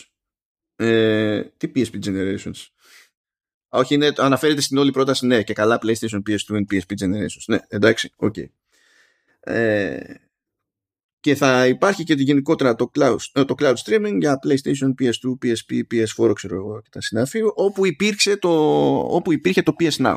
Εκεί που δεν υπάρχουν, ε, δεν υπάρχει το PS Now, ε, δεν υπήρχε το PS Now, θα έχουμε το την, το tier, το deluxe που είναι το ίδιο πράγμα αλλά κόβεται οτιδήποτε έχει να κάνει με stream. Άρα money money ας πούμε παιχνίδια PS3 που διατίθεται μόνο με stream, όχι ως downloads δεν θα υπάρχουν σε αυτή την υπηρεσία στην Ελλάδα. Έτσι πηγαίνει κάπως, κάπως έτσι. Επίσης από τα περίεργα όχι ούτε αυτό άκυρο ε, το, να θυμίσουμε πίσω το stream το streaming γενικά λειτουργεί σε PS4, PS5 και PC δεν υπάρχει για την ώρα τουλάχιστον κάποια λύση ξέρω εγώ, για κινητά, tablets και τα, και τα συνάφη. Και ένα εξτραδάκι που έχουμε σε αυτό το tier είναι λέει time limited game trials. So customers can try select games before they buy. Έχω πετύχει κόσμο να λέει ότι α, δηλαδή σιγά που θα πληρώνω για demo ξέρω εγώ. Ε, δεν νομίζω ότι ο ποιητής εννοεί demo, διότι το να φτιάξει κάποιος developer demo πρέπει να κάψει λεφτά και χρόνο και απλά έχω την εντύπωση ότι θα προσπαθήσουν εδώ να κάνουν ό,τι κάνει συνήθως η EA Play που όταν είναι να βγει ένα παιχνίδι μερικές μέρες πριν βγει εφόσον πληρώνεις EA Play ε, μπορείς να το κατεβάσεις και να παίξεις για χι ώρες ξέρω εγώ και μετά κλειδώνει ρε παιδί μου αλλά έχεις πάρει μια ιδέα από το παιχνίδι και μετά μαθες το αγοράζεις ή περιμένεις να έρθει η ώρα να μπει στο EA Vault οπότε το καλύπτει συνδρομή και τα συνάφη και εδώ ε, οι τιμές πως πάνε; Είναι 17 ευρώ το μήνα, αν πληρώνει κάποιος με το μήνα, και 120 το χρόνο. Άρα, αν πληρώνει κάποιος με το χρόνο αυτό το tier, που θα είναι φθηνότερο για Ελλάδα, γιατί δεν θα έχουμε το streaming, απλά δεν ξέρουμε ακόμη πόσο φθηνότερο θα είναι, και πάλι θα του βγαίνει φθηνότερα από το να πληρώνει μήνα-μήνα το Game Pass Ultimate. Και έχει παίξει συγκεκριμένα, δηλαδή επί τούτου έτσι η, η Sony. Για να σε γαργαλάει με το είμαστε και φθηνότεροι από τον ανταγωνισμό να μπορεί να το πει αυτό υπό συνθήκη και να μπορεί να έχει και πιο σίγουρο κόσμο τέλος πάντων και να τον κρατάει στο, στο οικοσύστημα. Είναι γενικά όλη αυτή η αναδιάρθρωση και ο συνδυασμός των υπηρεσιών έχει, έχει γίνει πολύ ας το πούμε εκ του ασφαλούς δεν προσπαθεί να κάνει κάτι καινούριο όσο προσπαθεί να χρησιμοποιήσει τις υπηρεσίες ώστε να κρατήσει τον κόσμο εκεί που είναι και για κάποιον που ενδιαφέρεται για το όποιο έξτρα τέλος πάντων να του πάρει και κάτι παραπάνω από ό,τι θα του έπαιρνε πριν. Τώρα βέβαια έχουμε αυτό το περίεργο πράγμα που το λέγαμε με τον Ηλία μήνες πριν όταν ακούγονταν αυτά τα πράγματα έτσι κι αλλιώς ε, ε, έχει αυτό το περίεργο ότι το βασικό benefit για το πρώτο upsell ε, είναι το game catalog τέλος πάντων για να κάνεις downloads κτλ. Αλλά για να, πας, για να πεις πληρώνω ακόμα περισσότερα. Είμαι, δηλαδή, άρα γίνομαι ο πιο αγαπημένος πελάτης ας πούμε της Sony στο κομμάτι των υπηρεσιών.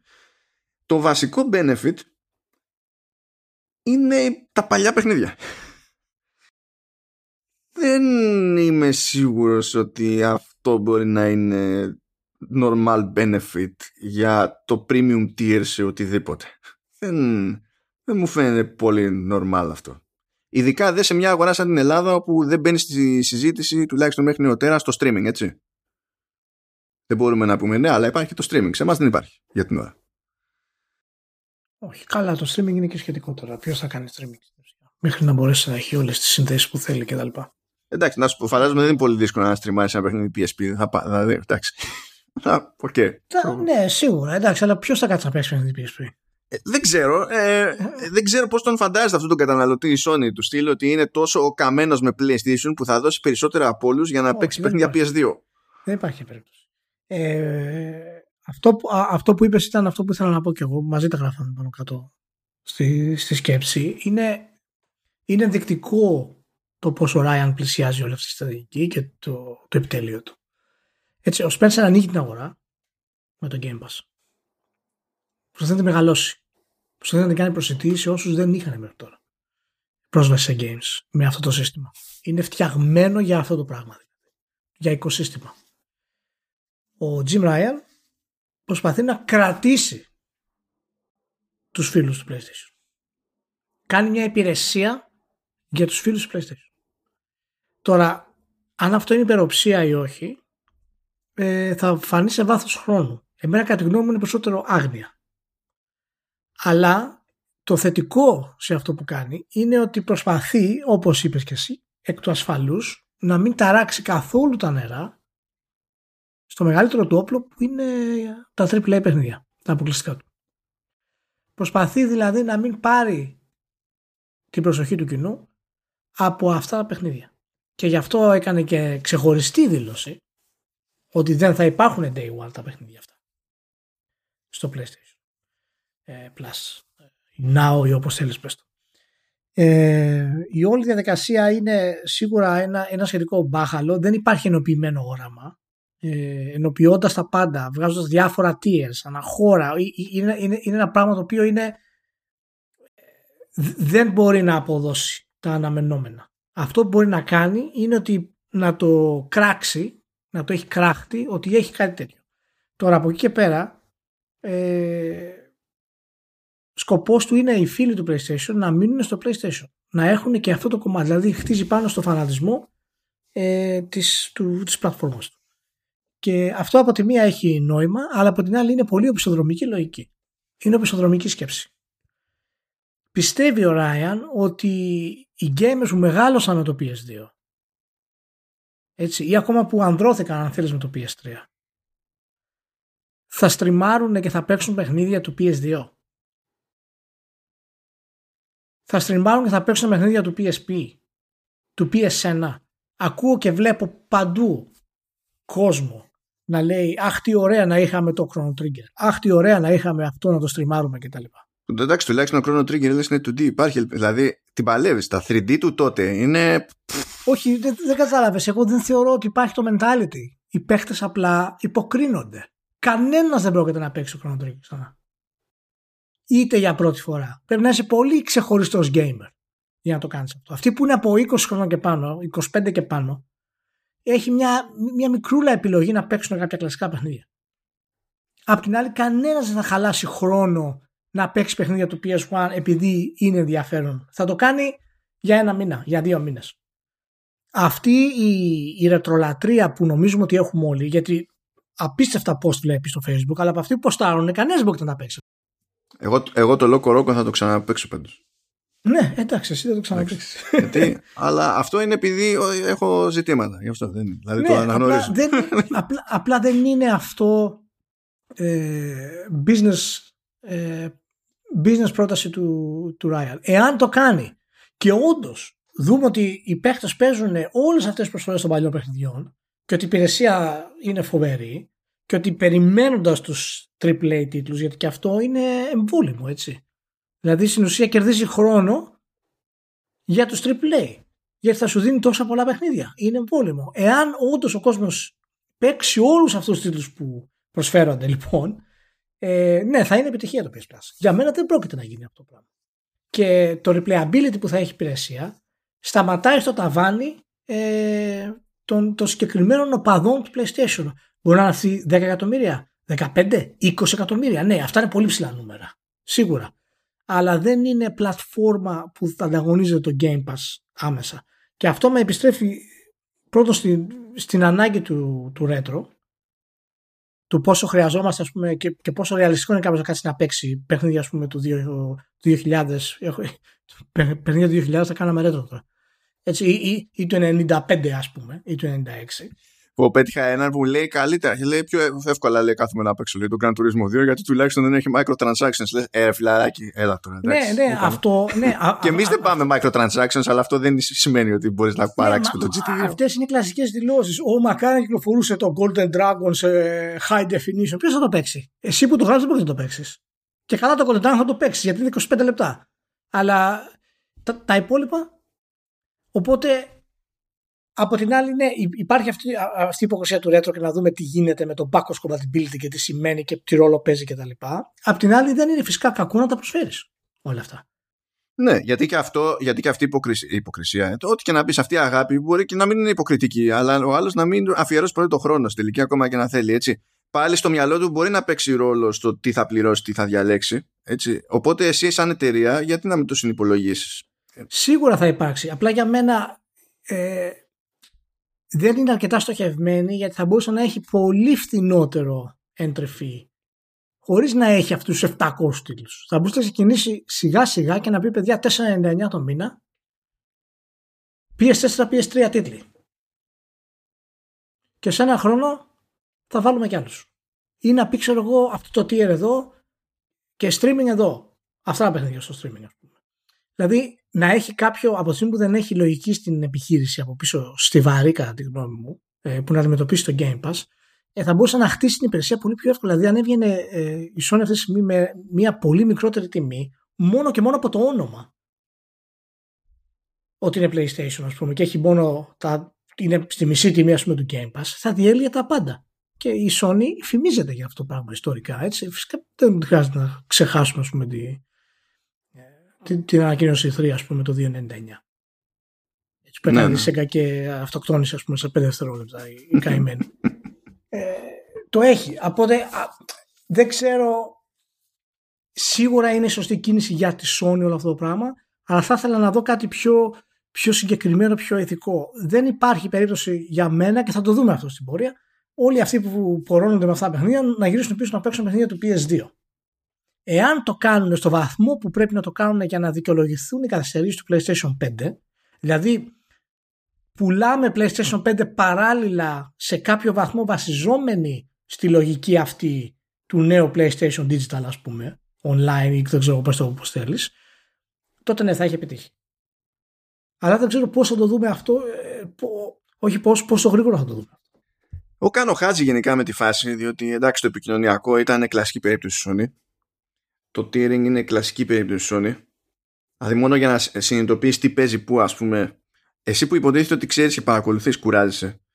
Οπότε μετά αναρωτιέσαι τι σημαίνει αυτό για τον άλλον που είναι πιο, πιο ας το πούμε casual consumer όχι απαραίτητα casual gamer casual consumer. Και λες καλά κρασιά Μα γι' αυτό σου λέω ότι αυτό το χτίσιμο έχει να κάνει με τους οπαδούς PlayStation που είναι ήδη PlayStation.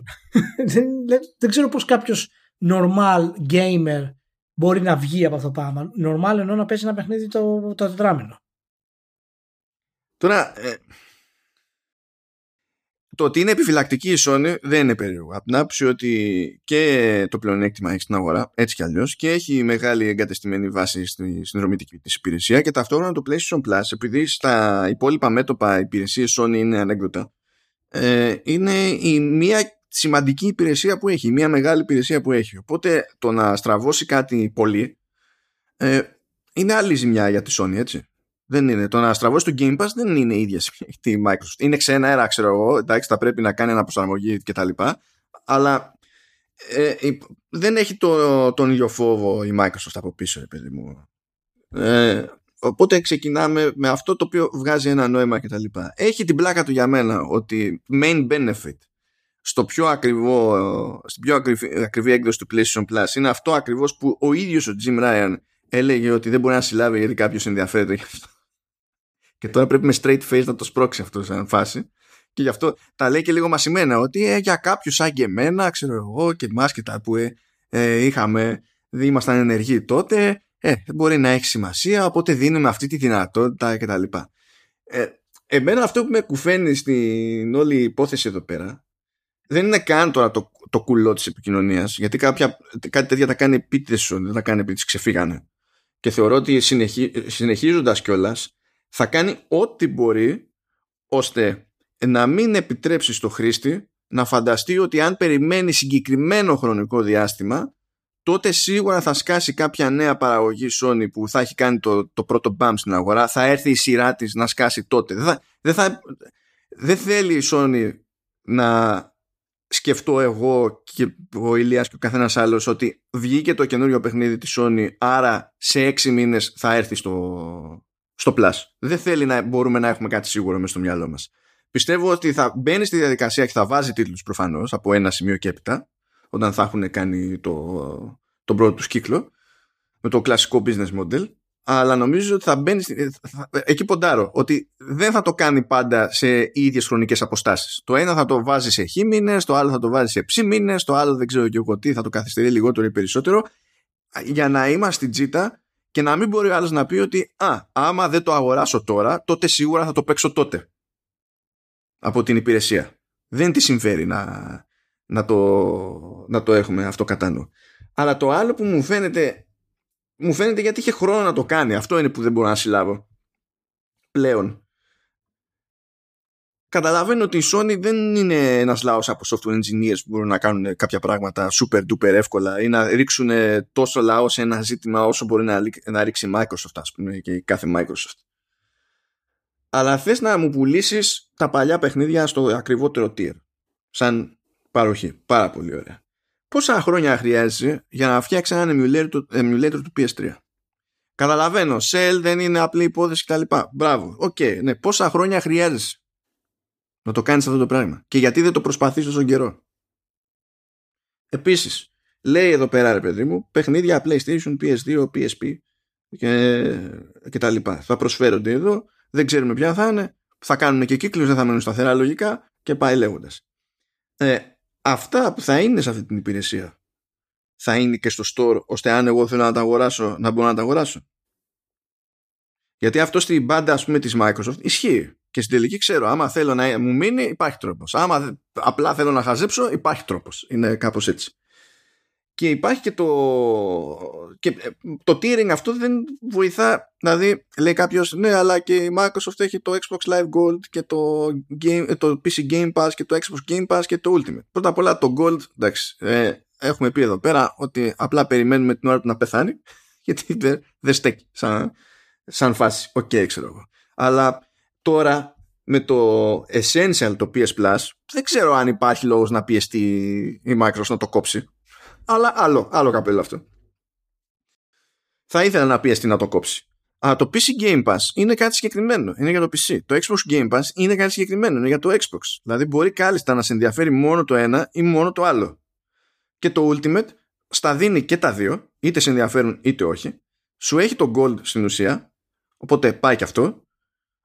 Και σου έχει και το extra το EA Play και σου έχει και το ρημάδι το, το streaming. Γενικά έχει πάρει τα όλα και εκεί που σου λέει έχω streaming δεν σου λέει έχω το ultimate που είναι ε, ξέρω εγώ, έχει το streaming στις χώρες που υποστηρίζεται το streaming αλλά στις χώρες που δεν υποστηρίζεται το streaming έχω το penultimate ε, και φτιάχνω διαφορετικό brand. Σου λέει φίλε αυτό είναι. Απλά άμα στη χώρα σου έχει φτάσει το streaming καλώς άμα δεν έχει χάσει πάλι καλώς ενώ εδώ η, η λύση της Sony είναι άλλο ένα brand.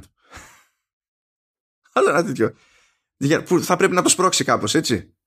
Και άμα το μάθουμε εμείς εδώ και το συνηθίσουμε ας πούμε, κάποια ώρα που θα έρθει το stream θα πρέπει να συνηθίσουμε το άλλο. Και τότε τι θα γίνει, θα κοπεί εκείνο το που θα είχαμε τόσο καιρό ή θα, ή θα τα έχουμε και τα δύο. Ε, βάζει μια πολυπλοκότητα ας πούμε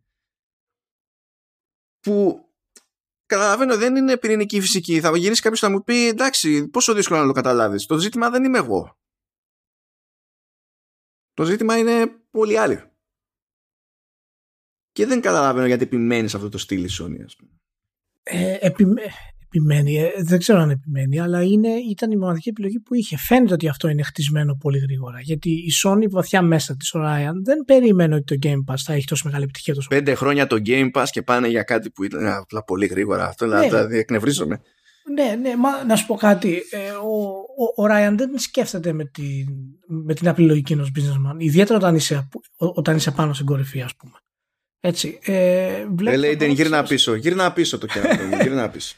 Βλέπεις τα πράγματα σε βάθος χρόνου. Και τα τελευταία δύο χρόνια το Game Pass πραγματικά έχει αρχίσει και αναδεικνύεται. Οπότε σου λέει Sony, κοιτά να δεις, εάν όντως τα νούμερα φτάσουν ξέρω εγώ, τα 10 εκατομμύρια, 15 εκατομμύρια, έχουμε ένα πρόχειρο σχέδιο εμείς να το πετάξουμε, να το κάνουμε, ας πούμε, να έχουμε και εμείς τη δική μας κατάσταση. Γιατί δεν εξηγείται αλλιώς όλο αυτός ο αχταρμά που για να μπορέσει να επιλέξεις κάτι πρέπει να πας στο Wikipedia.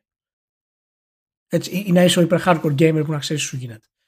Και ακόμα και αυτό είναι και λίγο περίεργο. Γιατί ακόμα ο hardcore gamer σήμερα διαφέρει από το hardcore gamer της εποχής της δικής μας. Έτσι, ο hardcore gamer σήμερα δεν έχει χρόνο να μπλέκεται με subscriptions και να μπερδεύεται. Θέλει να πατάει ένα κουμπί και να πηγαίνει κατευθείαν εκεί που... και τίποτα άλλο. Ακόμα και να έχει χρόνο, κατά πάσα πιθανότητα μπλέκεται με άλλα 5-6 subscriptions κάπου. Παίζει και αυτό το ρόλο του.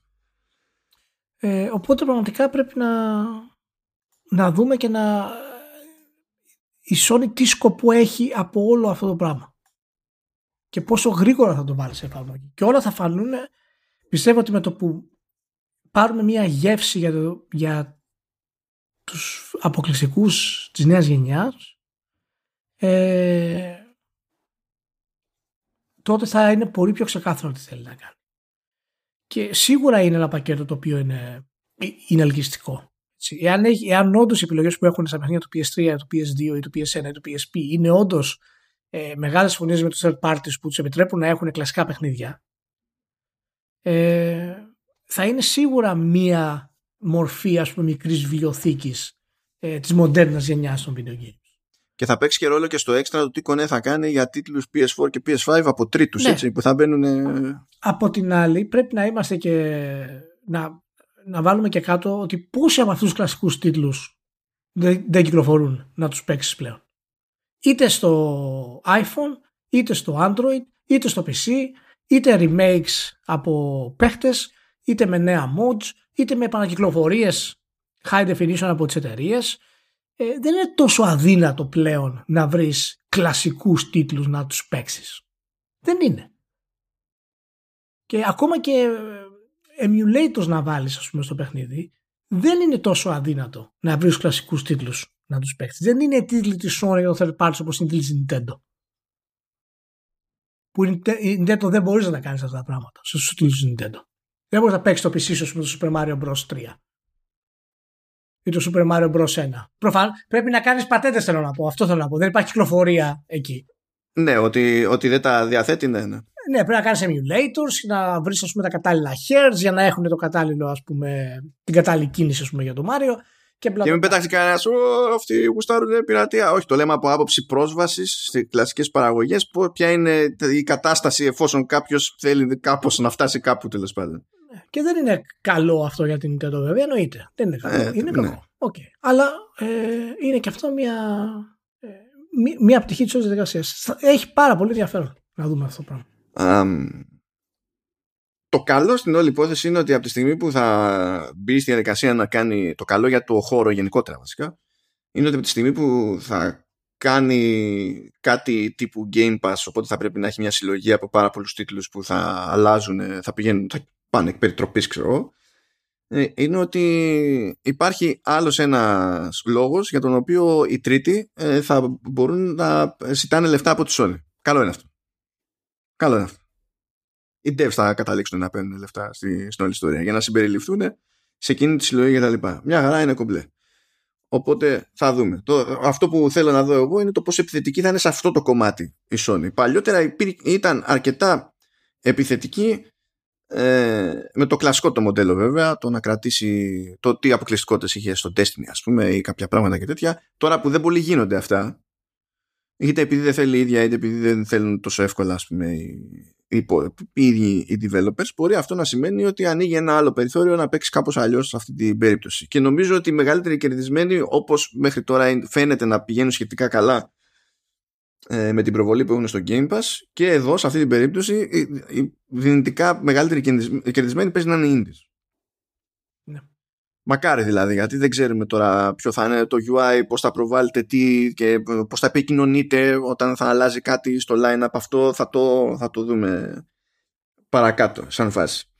Απλά μου αρέσει μια λεπτομέρεια στο πώς εκεί πέρα φαίνεται ότι ξέρει ο παιδί μου ότι δεν γίνεται να, απλά να πει εγώ κάνω αυτό και ε, δεν με ενδιαφέρει η ύπαρξη του Game Pass. Το Game Pass, παιδιά, ακόμη και σήμερα λέει ε, έχω πάνω από 100 τίτλους το οποίο ε, έπαψε να ισχύει σε χρόνο 0 από το λανσάρισμα του Game Pass. Ανά πάσα ώρα και στιγμή έχει καμιά τετρακοσαριά και παραπάνω.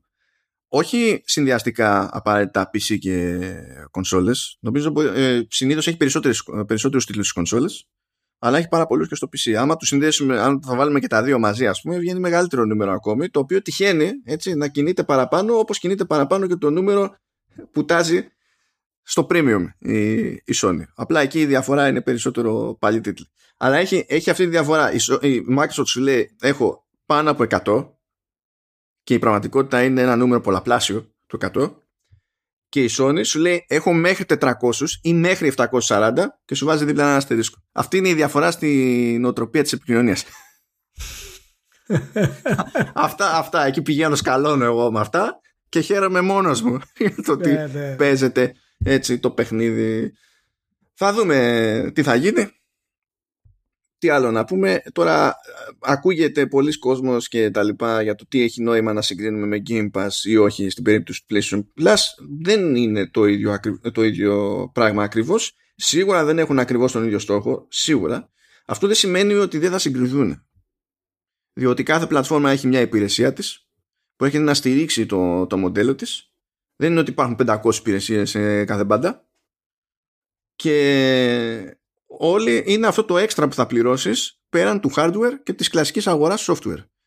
Και θα πεις ο ένας αυτό το έξτρα ε, μου το δίνει και κάνει αυτό και αυτό ο άλλος μου δίνει κάτι άλλο, ο άλλος μου δίνει κάτι άλλο είναι, η σύγκριση είναι αναπόφευκτη. Είναι με την ίδια λογική, δηλαδή άμα βγει κάποιος και πει ότι τι νόημα έχει να, ε, τόσα χρόνια ας πούμε να συγκρίνουμε το Game Pass, το Gold και το Plus με το Nintendo Switch Online δεν, προσ... δεν προσπαθούν να πετύχουν το ίδιο πράγμα. Ισχύει. Αυτό δεν σημαίνει ότι δεν θα βάλεις δίπλα-δίπλα τις υπηρεσίες για να δεις τι καπνοφουμάρει ο κάθε platform holder. Θα το κάνεις. Το κάνεις. Είναι, είναι, είναι, είναι αναπόφευκτο. Τώρα από εκεί και πέρα το τι value που λέμε τέλος πάντων αποκομίζει ο καθένας, ε, εντάξει, μπορεί να έχει μια περίπου αντικειμενική βάση ε, και από ένα σημείο και να πιάνει το προσωπικό. Τα καταφέρει το καθένας να αποφασίσει. Ξέρω εγώ τι να σας πω. Oh, ένα τελευταίο πόνο έχω. Ηλία. Ναι, ναι. Γιατί έβγαλα το Dawn of Ragnarok, το expansion του, του Valhalla. Ε, πιέζομαι, Ελία, πιέζομαι. πιέζομαι πάρα πολύ. Λοιπόν, είναι όντως το μεγαλύτερο expansion που έχει βγάλει ποτέ σε Assassin's ή είναι μεγαλύτερο από τα άλλα δύο expansion που έβγαλε για το Valhalla που ήταν το Wrath of the Druids το πρώτο, το Siege of Paris το δεύτερο και τώρα αυτό. Μάλιστα στα credits αναφέρεται ως expansion 3 αλλά ε, στην επικοινωνία με τη Ubisoft έπαιξε μια λεπτομέρεια δηλαδή το, μας το πέταξε ως προτροπή ας το πούμε έτσι. Ε, λέει ξέρουμε λέει ότι τα προηγούμενα δύο expansion τα έχουμε μαρκετάρει δηλαδή τα έχουμε επικοινωνήσει και ως DLC αλλά αν μπορείτε όταν συζητάτε λέει το, το Dawn of Ragnarok να το αναφέρετε ως expansion με τη λογική ότι είναι ρε παιδί μου πιο τροφαντό ακόμη και ξέρω εγώ είναι λίγο μειωτικό να το πούμε DLC. αυτό κάπως έτσι. Ubisoft δεν είναι αυτό το μειωτικό στον Dawn of Ragnarok. Λυπάμαι που το λέω, αλλά τέλος πάντων είναι όμως, εγώ τα, και τα πρώτα δύο expansion τα έλεγα. Γιατί όταν πηγαίνει και κουμπώνει ένα πράγμα πάνω που είναι, ξέρω εγώ, συν 10 ώρες και αυτό είναι καμιά δεκαπενταριά κάτι, τι θα το πω, DLC και τι είναι, horse armor; expansion να το πω το ρημάδι. έχει, είναι ένα ξεχωριστό campaign, ας το πούμε. Έχει μια αρχή, μέση και τέλος και κάνει κάποιο πράγμα. Expansion είναι. Εγώ δεν το έχω μάθει ως κάπως αλλιώς. Δεν χρειάστηκε να προσαρμοστώ για να κάνω χάρη σε κανέναν. Ήμουν έτοιμος. Ξέρω εγώ τι να πω. Αλλά anyway. στο Dawn of Ragnarok πηγαίνουμε στο μυθολογικό κομμάτι της υπόθεσης έτσι κι αλλιώς το main game ο, ο Eivor ή η Eivor σκάει στο ρόλο του Χάβι, έτσι αναφέρεται, αλλά στην ουσία είναι ο Όντιν. Χάβι είναι ένα από τα ονόματα του, του Όντιν. Ναι. Και έχει ένα, ένα άρκρε, παιδί μου, στο main game που σχετίζεται με την κλασική κόντρα που έχει με, το, με τον Λόκι για τη ζημιά που έκανε ο Όντιν στο παιδί του Λόκι και τα λοιπά και παίζουν κανένα κάποιο ρόλο αυτό και στο modern time και στο ευρύτερο ας το πούμε έτσι σχετικό. Αλλά πηγαίνει και πιάνει ένα άλλο κομμάτι μυθολογικό που έχει να κάνει στην ουσία με το χαμό του, του Baldur που είναι και αυτό κλασική περίπτωση ρε παιδί μου. Ε, παρότι λέγεται Ragnarok δεν έχει να κάνει με το Ragnarok που είναι το τέλος του κόσμου αλλά με την έννοια της ανανέωσης ταυτόχρονα του κόσμου. Δεν είναι ότι μετά το Ragnarok υποτίθεται ότι αν θυμάμαι καλά δεν πάμε στο μηδέν είναι ότι είναι σαν να ξαναξεκινάμε αλλά δεν έχει σημασία αυτό. Εξού και λέει και Dawn of Ragnarok.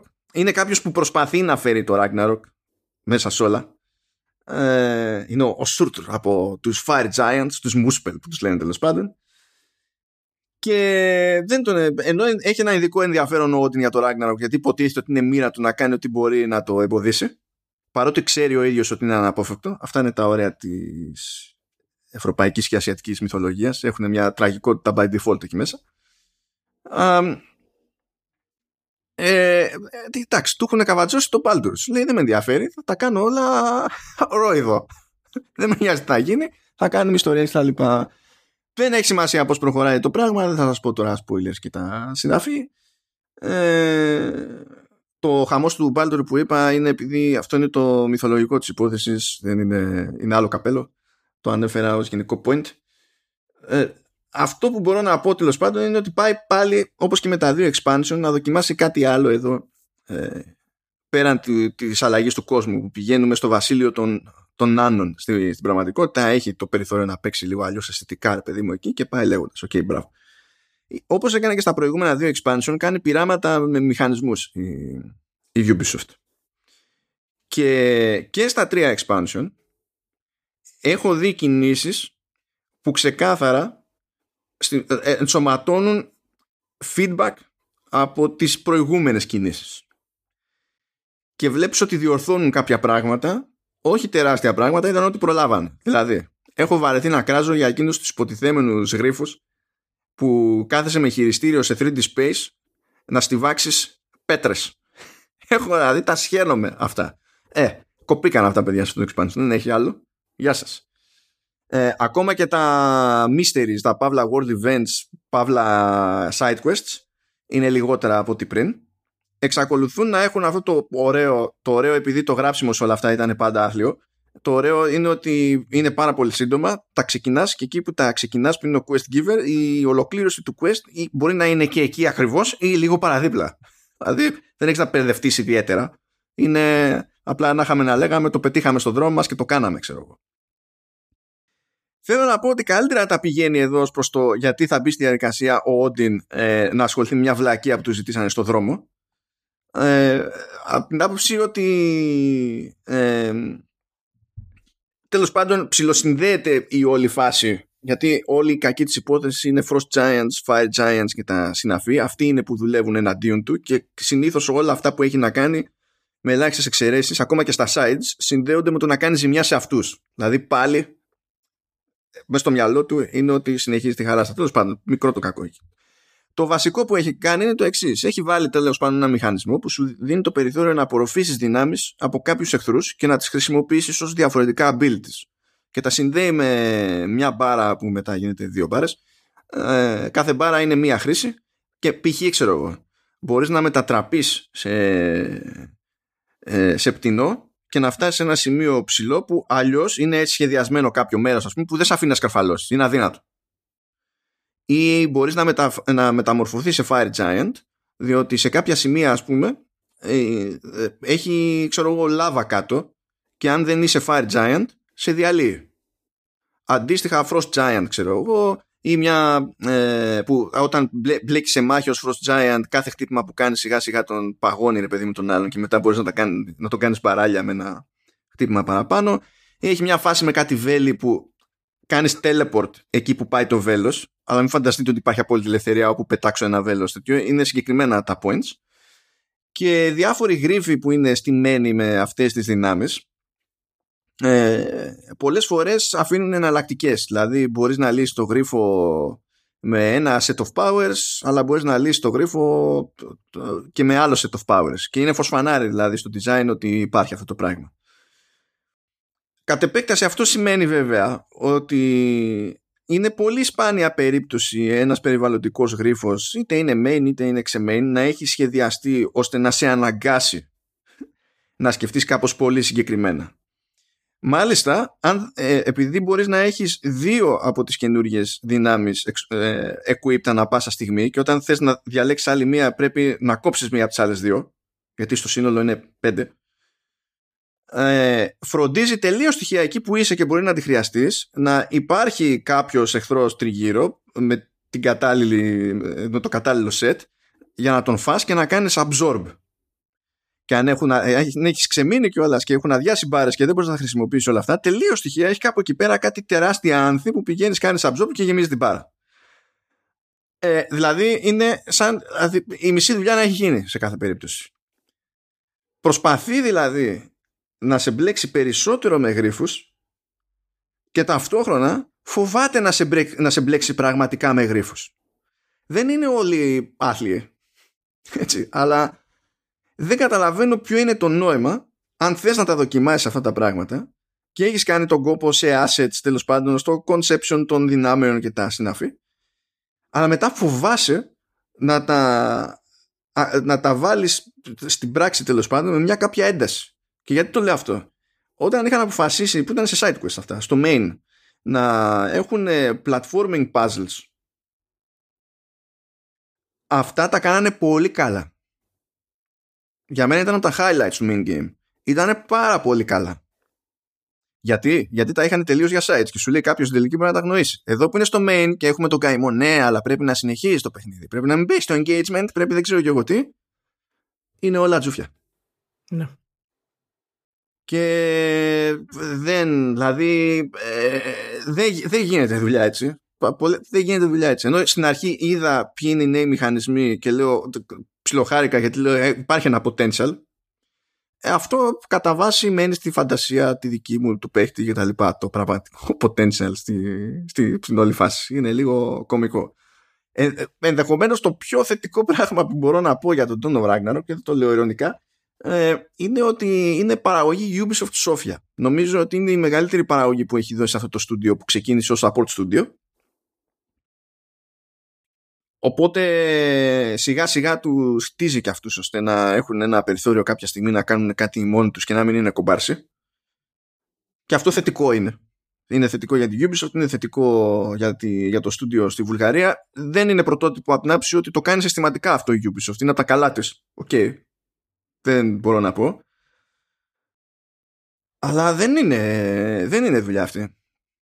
Ε, δεν έχω μείνει ευχαριστημένος από τα expansion μέχρι στιγμής. Ε, μπορώ να πω ότι λίγο καλύτερα μου έκατσε το Wrath of the Druids που από μόνο του με ενοχλεί διότι θεωρώ λυπηρό να έβγαλε περισσότερη ξενέρα το Siege of Paris λόγω θεματικής και περιστάσεων και τα συναφή ας πούμε και τώρα περίμενα πώς και πώς αυτό το εξτραδάκι όχι επειδή είχα φοβερές ελπίδες, αλλά μου έχει δείξει Ubisoft σε άλλα expansion που μπλέκουν με το μυθολογικό ότι τα έχει πάει καλύτερα δηλαδή στο Odyssey τα πήγε καλύτερα με το μυθολογικό. Στο, στο Origins τα πήγε επίσης καλύτερα με το μυθολογικό. Και ας ήταν μικρότερα.